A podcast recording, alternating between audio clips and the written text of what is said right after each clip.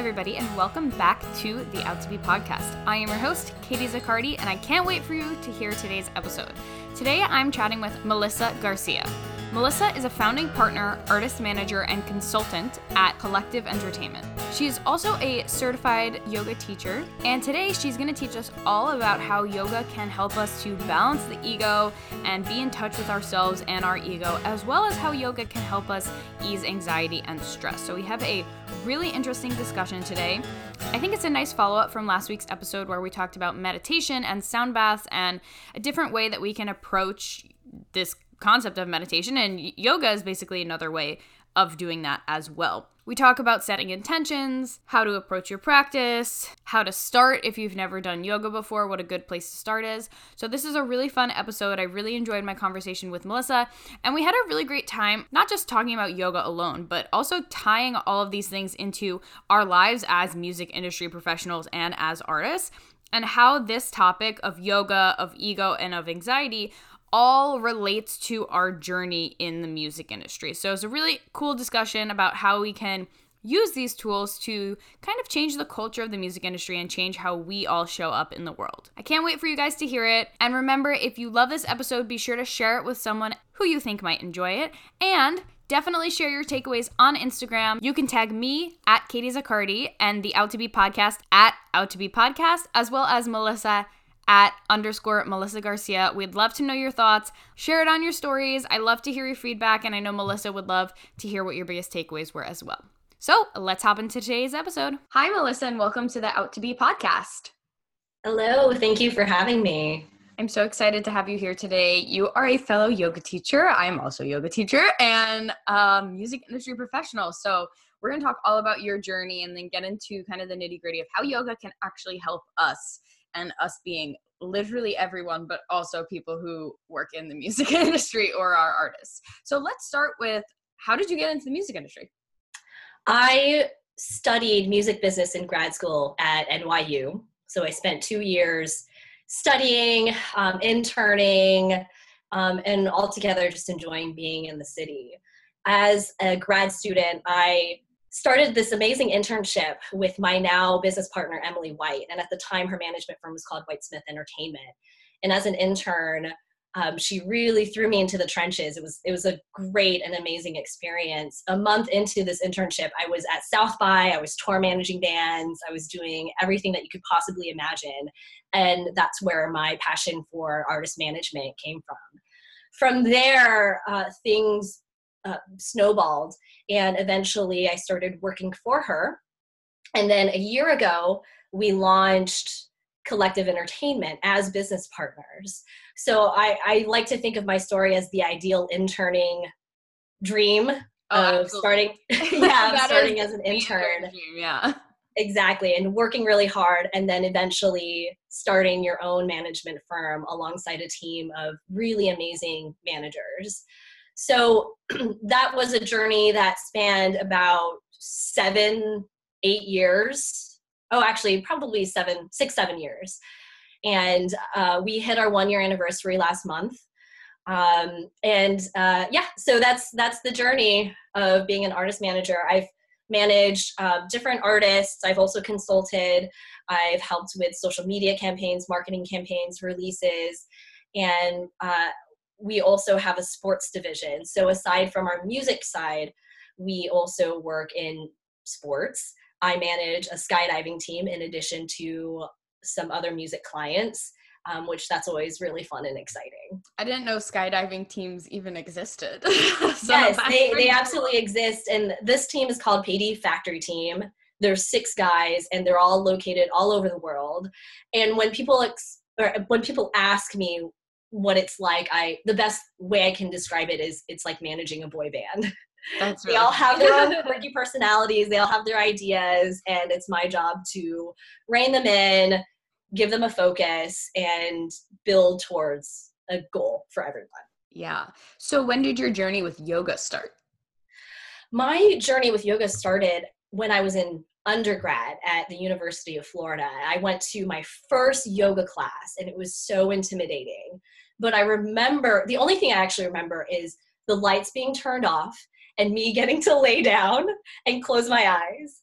And of course, that's Shavasana. Yeah. And this was about over 10 years ago. So since then, I would attend classes here and there. And it really wasn't until after grad school when I developed a passion for it and wanted to start going to it regularly. Um, and this was around 2013. So as I built my yoga practice, I eventually became interested in more of the philosophy behind yoga. I was not interested in being a teacher. I did not think that I was mentally capable of that or or ready to even handle that kind of a responsibility. Mm-hmm. And it wasn't until I moved back to DeLand, Florida in 2014 when I came to this amazing studio that changed my life called the Yoga Shed. It is literally in a garage um, on the airport in my town. And the instructor there, the main instructor there, her name is Emma. Uh, completely changed the way that I thought about yoga in so many ways. And that inspired me to eventually go through yoga teacher training.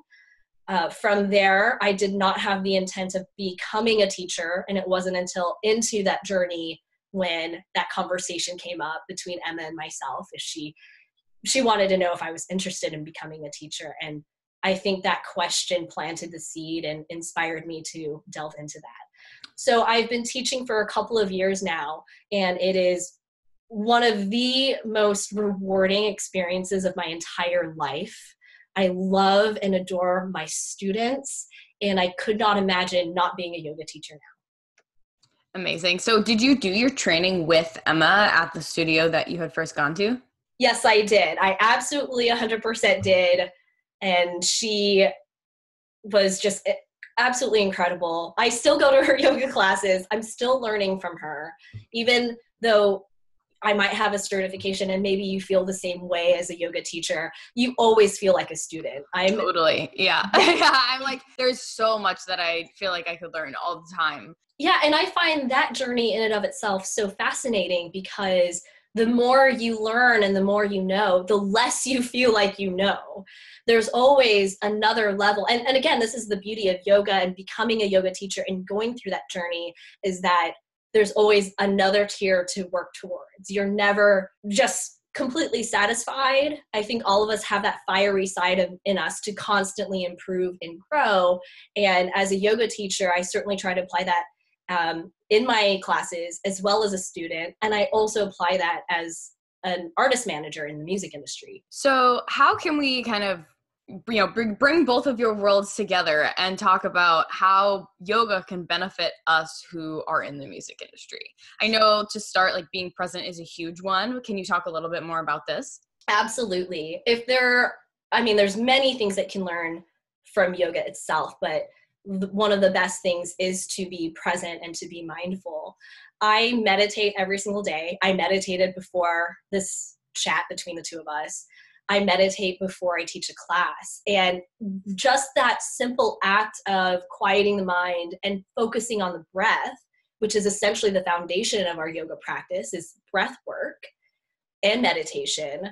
I'm already gearing myself and preparing myself to be present one of the things that I like to tell my students and remind them is it's perfectly natural for the mind to fluctuate. It, it is constantly in a flux of thoughts, of of memories, of ideas, of plans. And in a on your yoga mat in a class, it's natural for that to come back. But the point of this yoga practice and this meditation is to bring you back to the present moment in my day-to-day work life i am constantly in that flux of thoughts and ideas and creativity and i have to plan this i have to do this and i have to take a step back every so often as a yogi to quiet down the mind be focused be present and be aware just just be aware of of what you are given in that present moment I love everything that you just said.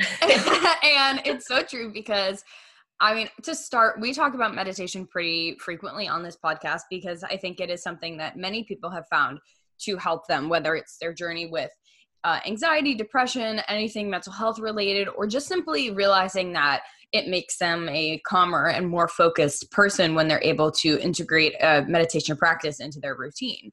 But I always try to, you know, ask people to go a little bit deeper into what their routine looks like and also remind people to keep in mind that you know it's it's normal for meditation to be hard at first or for our minds to wander. And like a lot of people get intimidated i i feel because it's like oh i have to meditate which means i have to like be super perfect and not think of anything for 20 minutes and like sit still. And like it's way harder than that. And i love what you just said that we can take that practice of remembering. It's normal for our thoughts to wander not only on the yoga mat but also in our day-to-day lives. And how can we stay focused and be present with the work that we're trying to do now and the life we're trying to live now in order to kind of block out the other distractions we might be facing?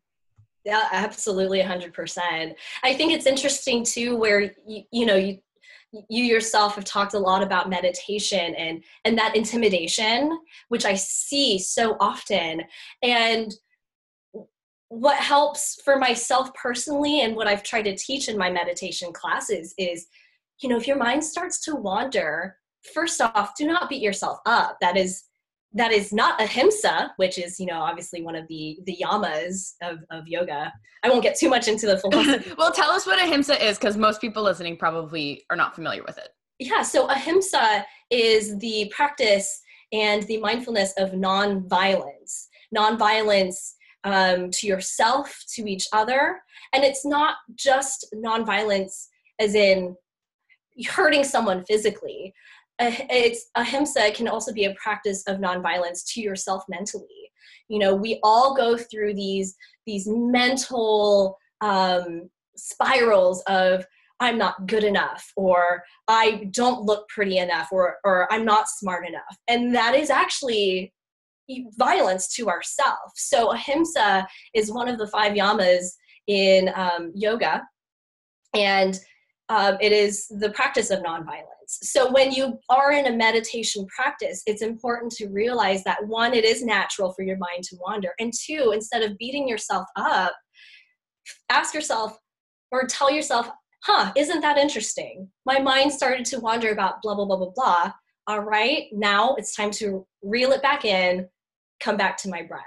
And then if it happens again, isn't that interesting? My mind started to think about something else.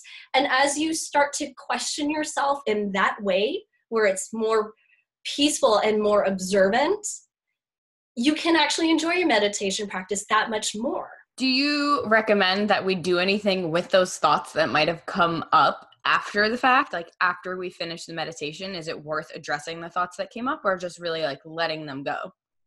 I think it depends on what those thoughts are. I as part of my journey, I journal a lot. I try to make it a point to write, even if it's, you know, a few sentences every day. And if there's a thought that occurs to me, if it helps to write that down so it's on paper and to push it off to the side so you can continue meditating, absolutely do that. Um, if it's a, a thought like, I have to plan something, that can be something that you can take some time away from. You that it'll always be there. Those emails will be there. Your colleagues will be there. Take a moment for yourself. But if it's something that's really deep down that that you find yourself starting to realize self actualization of you know something that you're starting to learn about yourself that you've never learned that is something that you should stick with and start deciphering and thinking about it and and be observant of it Uh, tell yourself, you know, isn't that interesting? I realize that I tend to get anxious first thing in the morning because I grabbed my phone and started looking at emails. So perhaps now that you've observed that, you can take a step back, meditate, and and hopefully continue to improve and minimize that anxiety. Just as, a, as an example. Yeah. You mentioned coming back to the breath and the importance of the breath, can you talk a little bit about how the breath is such an important part of the yoga practice on and off of the mat? Absolutely. First and foremost, we need oxygen to live. It is there to guide us. Um, it's also a barometer of things. So not only do we have to learn to fully breathe, to fully expand our inhalations, we are also given this opportunity to learn about our breaths. So, as an example, if you tend to have anxiety, notice what it does to your breath. So when it comes to the breath, it gives us an indicator of our physical body and how we actually react to things. We right. live in a reactionary society, a reactionary world. Our phone goes off, we grab our phone to see who texted us. We see a notification on Facebook or Instagram and we want to go see what it is. And our breath is a natural physical indicator. So I like to have that awareness of my breath because if something is happening with work that's that triggers a stress response right away i know what it's doing with my breath. By having a practice with your breath work you are able to focus and be present. And there's several different kinds of breath work meditations breath work practices that you can try to help you become aware of the breath. As soon as you start having this mentality of okay what's my breath doing? I will take a moment to feel the inhalation, to feel the exhalation, and not just feel it, but follow the inhalation from the beginning to the end, and the exhalation, follow it from the beginning to the end, your mind will start to quiet down and you will have more of a grounding feeling, a more present feeling in that way. I do this constantly throughout my day. I get emails that right away, butterflies in my stomach, a little bit of anxiety, and taking a nice full deep breath, exhaling to release and let go, and then moving forward with the work does way more for me physically and mentally than not doing it at all. Are there any specific breathwork techniques or practices that you like to use daily or in bouts of anxiety, particularly maybe some bad anxiety where people are having a panic attack and losing their breath or feel like they can't breathe or just their heart is pounding? one of the things that I like to do with my yoga students, and particularly beginners, and, and I think this is a really good one, is to place one hand over your heart, one hand over the navel, and feel the breath. If you can inhale and feel both the belly and the ribs expand out evenly and equally, and then as you exhale, feeling and uh, observing those hands as well as the belly and the ribs. I like that breath work a lot because it's easy. You can feel it. You can do this laying down, you can do this sitting, or you can do this standing up. So that's a really nice, easy one.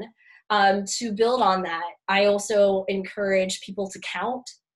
You know, you can count to three or to four or to five on an inhalation and then count to that same number on your exhalation. So then your mind starts to have a linear uh, thought process. Um, another thing that you can do is count the actual breaths. So you can tell yourself, I'm going to count to 10, inhale one, exhale one, inhale two, exhale two.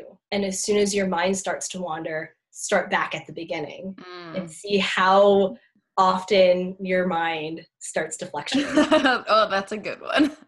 I like that. I'm going to try that next time I need. it. Yeah. Speaking of anxiety, I think a lot of people listening to this podcast either experience it regularly or even have just experienced it during tough periods of their life before. How can yoga, aside from breathing, help with that? The physical postures of yoga certainly help with anxiety.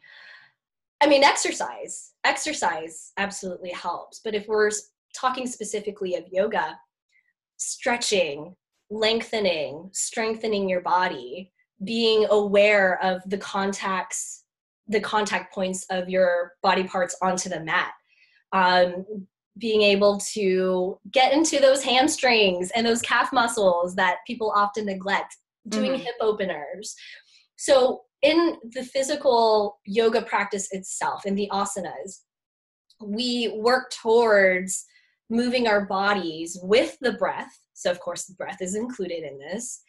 But we're also bringing this awareness into the physical body that also allows us to work towards a meditative practice in the actual physical postures of yoga. So, an example is, you know, downward facing dog, Adho Mukha Svanasana. Um, I, if those of you who don't know, it's the your hands are on the mat at the top of the mat, and your feet are also on the mat, and you're pushed or you're in a V position, like an upside down V position. Um, if you are really honed in on your physical practice and you're working towards quieting the mind, you can be so aware and present with that posture itself by focusing on what your hands are doing, where your fingers are, what your hips are doing, what your legs are doing, what your quadriceps are doing, what your heels are doing. And that also allows you to quiet the mind. So now, not only are you physically working the body, you're working the mind or you're quieting the mind, you're focusing on the breath. And moving physically getting that energy out there alleviates that anxiety. Anxiety is energy, and all we need to do is get rid of that energy, whether that is doing yoga or running or going to the gym, lifting weights. Yeah. So, any kind of physical practice that you can purely enjoy and be present with is highly encouraged if you tend to have anxiety and do it on a regular basis. You know, do your best. If it's a matter of time, if you don't have time or if, if that's something you tell yourself five minutes, 10 minutes a day of something physical absolutely 100% helps with anxiety. Yeah, I totally agree with that. And I'm, I'm curious actually, because I do think that all kind of versions of yoga, whether it's hatha, it's more relaxed, or whether it's something that's a little bit more fast paced and intense, can help with anxiety depending on where you are in your journey and what you're feeling on that day. But I've also had a couple friends who I've recommended yoga to, and they've come back to me and been like, "Oh, I went to a class or I did a video, and I I actually just found it very stressful. Like I couldn't keep up with what was happening. I didn't know the poses and and this and that. So, what would you say to people who are beginners at yoga and may be struggling with anxiety or even not, but are just trying to reduce their day to day stress? and like what should they start with? What practice should they start with so that they're not super overwhelmed? This is that's a really great question and i i have a couple answers to that. First and foremost you know if if you tend to be the kind of person that is conscious of yourself in a class if your mind is you know jumping from one thing to another if you find it stressful take a step back meditate. And if you're not someone who meditates, just take that time to really set an intention.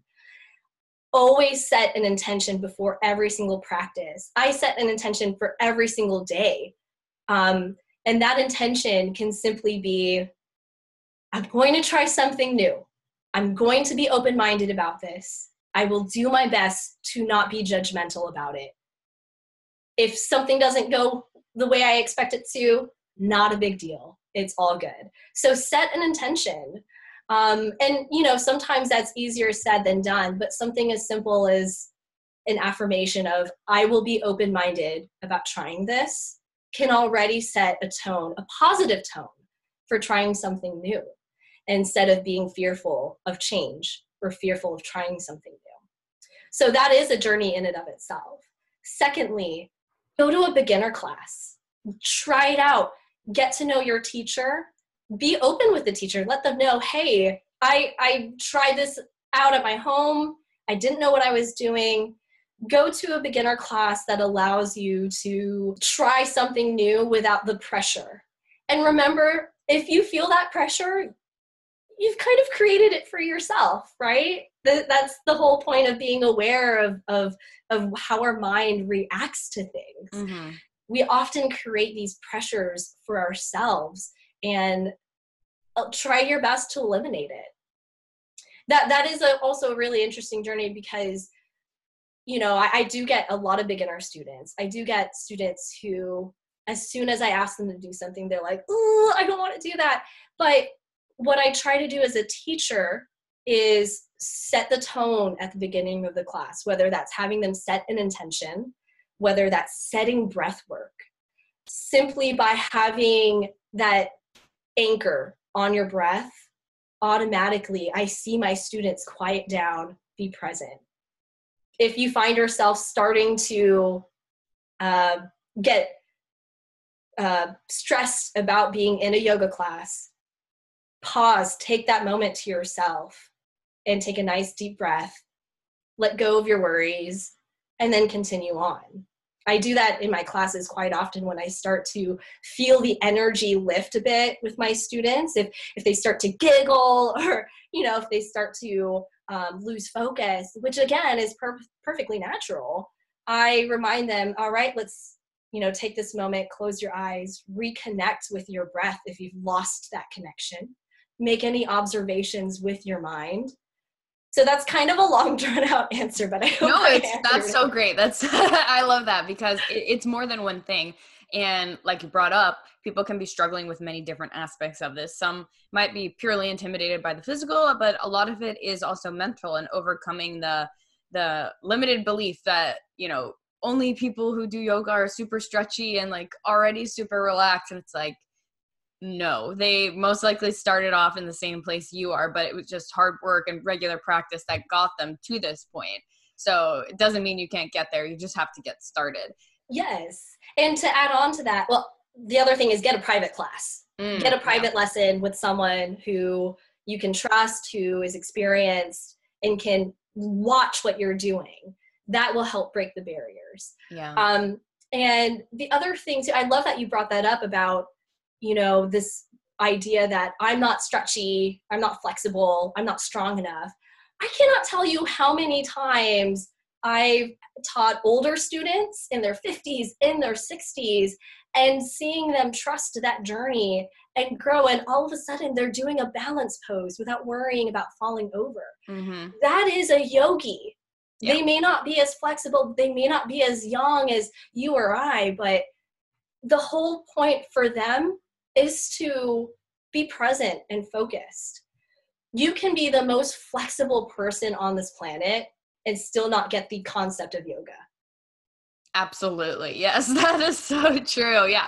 You can be doing splits, but it doesn't mean that you're actually practicing yoga in your day to day life or being present in any area of your practice, whether it's on the mat or just in your daily life.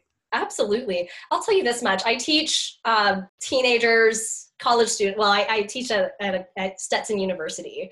And the beginning of every semester is so interesting to me because I get all levels come in, mostly beginners who have never done yoga in their entire lives, and then other people that are really athletic. And I have to remind myself as a teacher that everyone is on a different journey Mm-hmm. and i've had you know some students that refuse to use blocks that push it to the limit. And you know i make a me- mental note of that and hope that in the next class they learn you know it- it's not about looking the best or the prettiest. It's about being present and focused on the breath. And that is a practice i'm constantly working on. I don't think i'm a master yogi at all.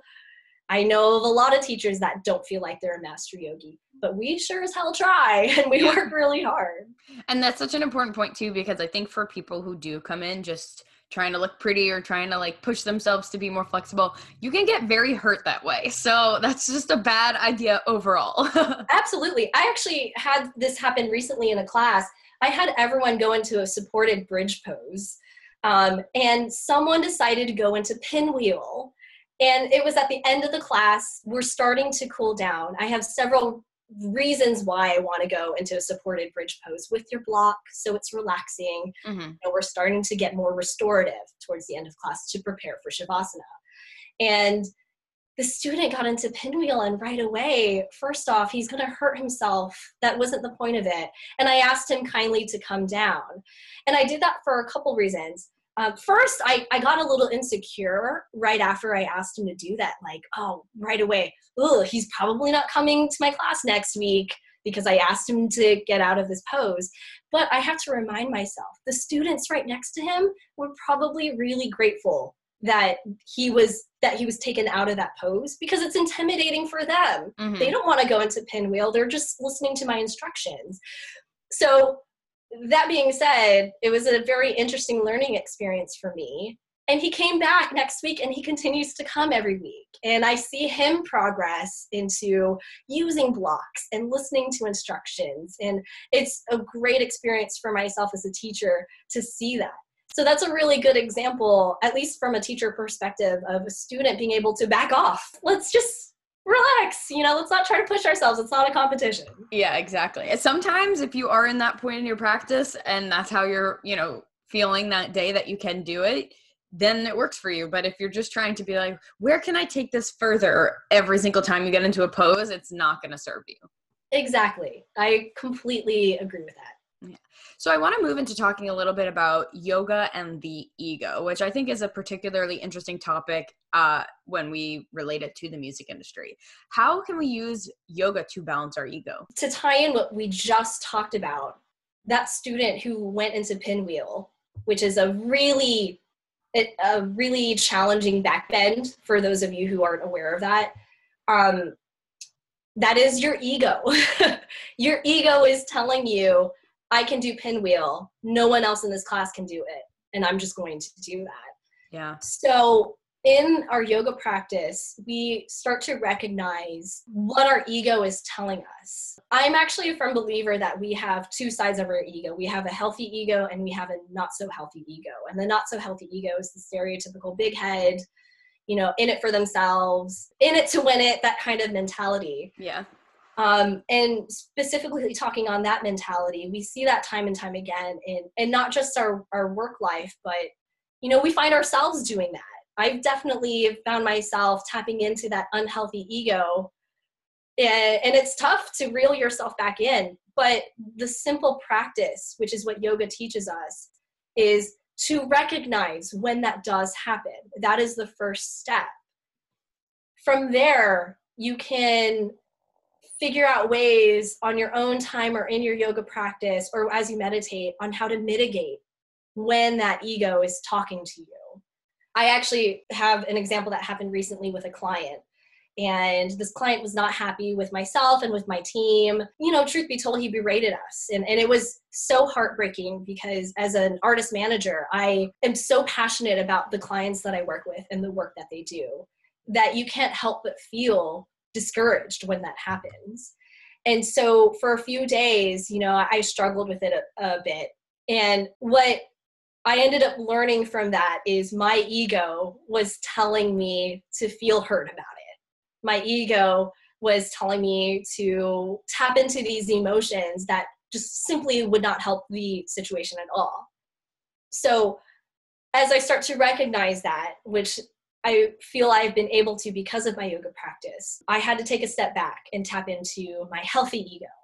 And that healthy ego to me is this idea of being able to recognize when you are, you know, feeling a certain way, starting to uh, simply acknowledging what is actually happening as opposed to using your unhealthy ego and start to perpetuate these ideas like, oh, that person sucks and oh, this and that. Whereas your healthy ego is like, you know what, actually, that person might have just had a bad day. And that was what happened. My client was having a bad day. And what I had to do, which I had to get over this unhealthy ego, is get on a call and talk it out. And we talked for like half an hour, putting aside that ego and reminding myself that this isn't about me. It is about that client. It is about their music. It is about their you know projects their business that we're building around them. And by recognizing that's what i had to do and being able to do that we got off that phone call and it was amazing. And i feel that much closer to this client. I feel that much more open and honest and transparent with that client. And I feel that it's equally the other direction as well. And it only helps to build these professional relationships that we work so hard on. Yeah, I think it's so easy in the music industry, especially for people who are either trying to get a job, trying to work their way up as a music industry professional, or trying to make it as an artist and songwriter. It's very easy to take every little setback super personally.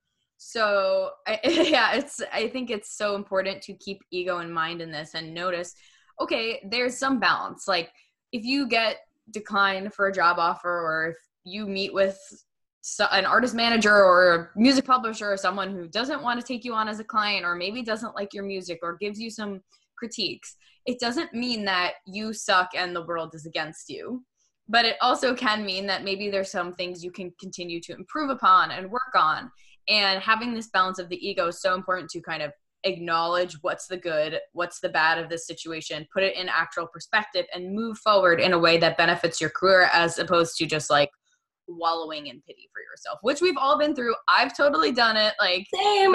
Yeah. we've all wallowed. It's it's okay, but it doesn't mean we should always stay that way. Yeah. I, I love what you just said because when we're talking about healthy ego, that's the ego that pushes us to get better, to improve. If you sent your music to a label and they didn't like it, instead of, you know, being upset and hurt by it and feeling like a victim, instead use that as an opportunity to tap into some healthy ego, to feel fiery and think, you know what? Uh, my next record is going to be even better. I'm going to try this. I'm going to try that. I'm going to do something new. I'm going to work with different people that is the healthy ego that we can tap into to constantly improve and to also make sure that mentally we are in a solid state to be able to work in an industry that is simply founded on passion. You know, the music industry is about subjectivity and art. Yes. And passion. I'm not in this industry because I think that I can make millions. Yeah. I'm not making millions but I'm in this industry because I believe in the clients that I work with and I believe in their music. And that is my healthy ego telling me to persevere and to have resilience. And like you said, everything is so subjective. I remember once I had the opportunity, I actually went to NYU and studied music business, not oh, graduate, just undergrad. And um amazing. Yeah, so same program, just different, you know, undergrad versus grad. But while I was there, when I was a senior, um, I had actually taken this class back when I was a freshman. That was a it was sort of like an A and R class where you like listen to music and listen to artists and kind of talked about their I don't know, just what it sounds like the A and R behind it. What works with their music? What works with them as a personality? Analyzing songs and things like that. And when I was a senior, I went back into that class and performed a song because they had the opportunity for people to apply, perform a song, and then kind of get critiqued by the group and by the teacher and an industry professional that they would bring in.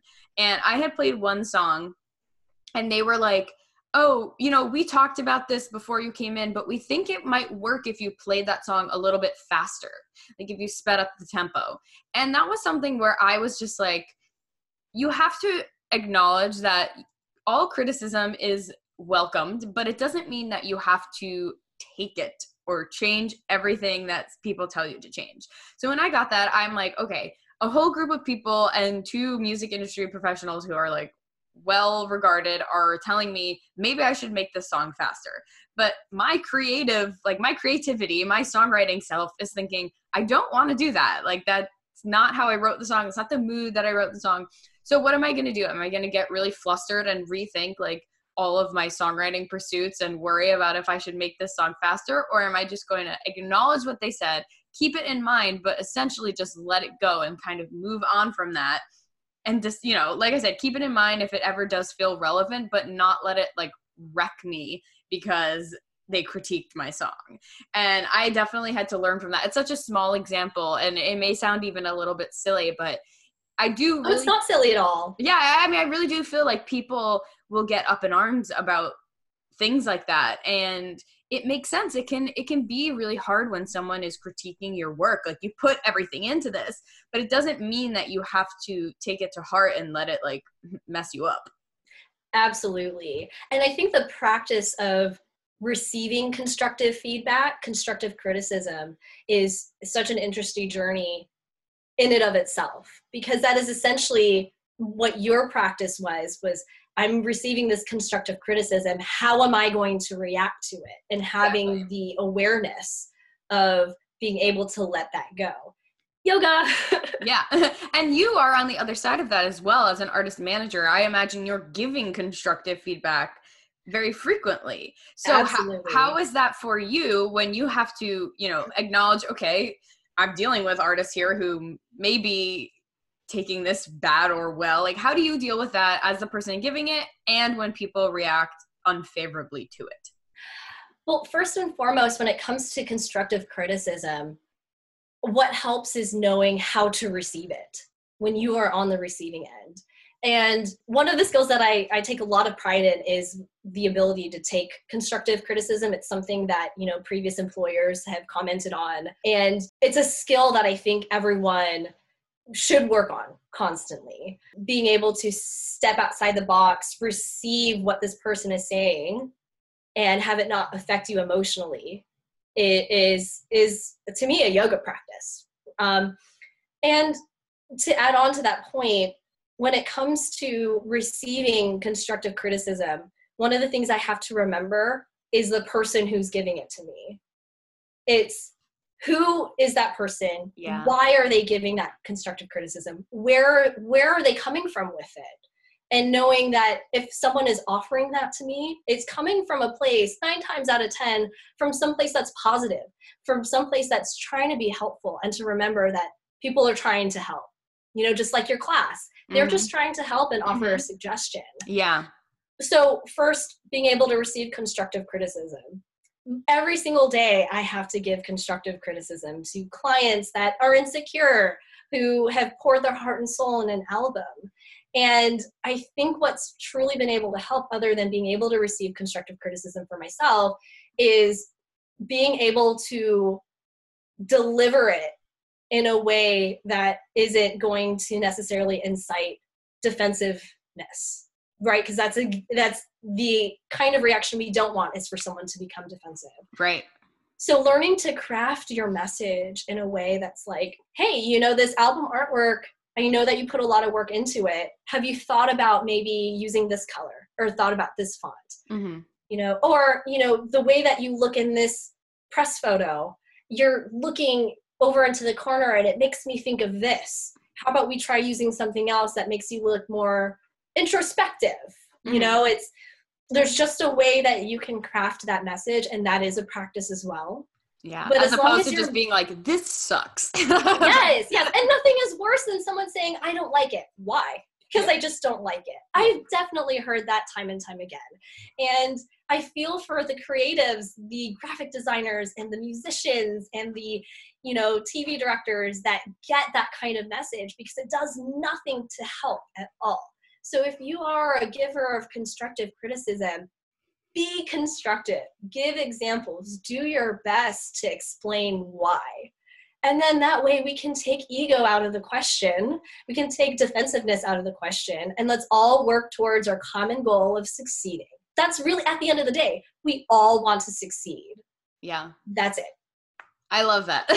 and that's such a good place to kind of wrap our discussion. You know, we talked so much about the physical benefits of yoga with anxiety and being present, and then bringing it all back to just the ego and how we operate in our day-to-day lives because ultimately like some people might not have the time or the desire or the willingness to get on the mat and practice yoga physically for an extended period of time every day but we can still practice this and we can still practice just being better humans when it comes down to it every day and every second and a lot of that comes down to just recognizing our ego keeping it in check notice how we're talking to people, notice how we're reacting to people, and see how we can just do better to be a little bit calmer and more considerate in our day to day lives. Absolutely. And thereby creating an industry that's more positive, more inclusive, and more open minded. Absolutely. It. Yeah, that's the goal, right? yes, it is. We love this industry because we're passionate people. Yeah. Thank you so much, Melissa, for being on today. Where can we connect with you? You can connect with me on Instagram. I am at underscore Melissa Garcia, M E L I S S A G A R C I A. I like to post things about yoga and SUP yoga, going to the springs, having fun, and traveling. Um, I'm also on Facebook if you would like to follow me or not follow me. If you'd like to friend me and start up a chat. And I'm also on LinkedIn. So I'm around if anyone has absolutely any questions. I get really nerdy about yoga and the music industry and happy to talk everyone's ears off. Amazing. Thank you so much for being on today. Thank you, Katie.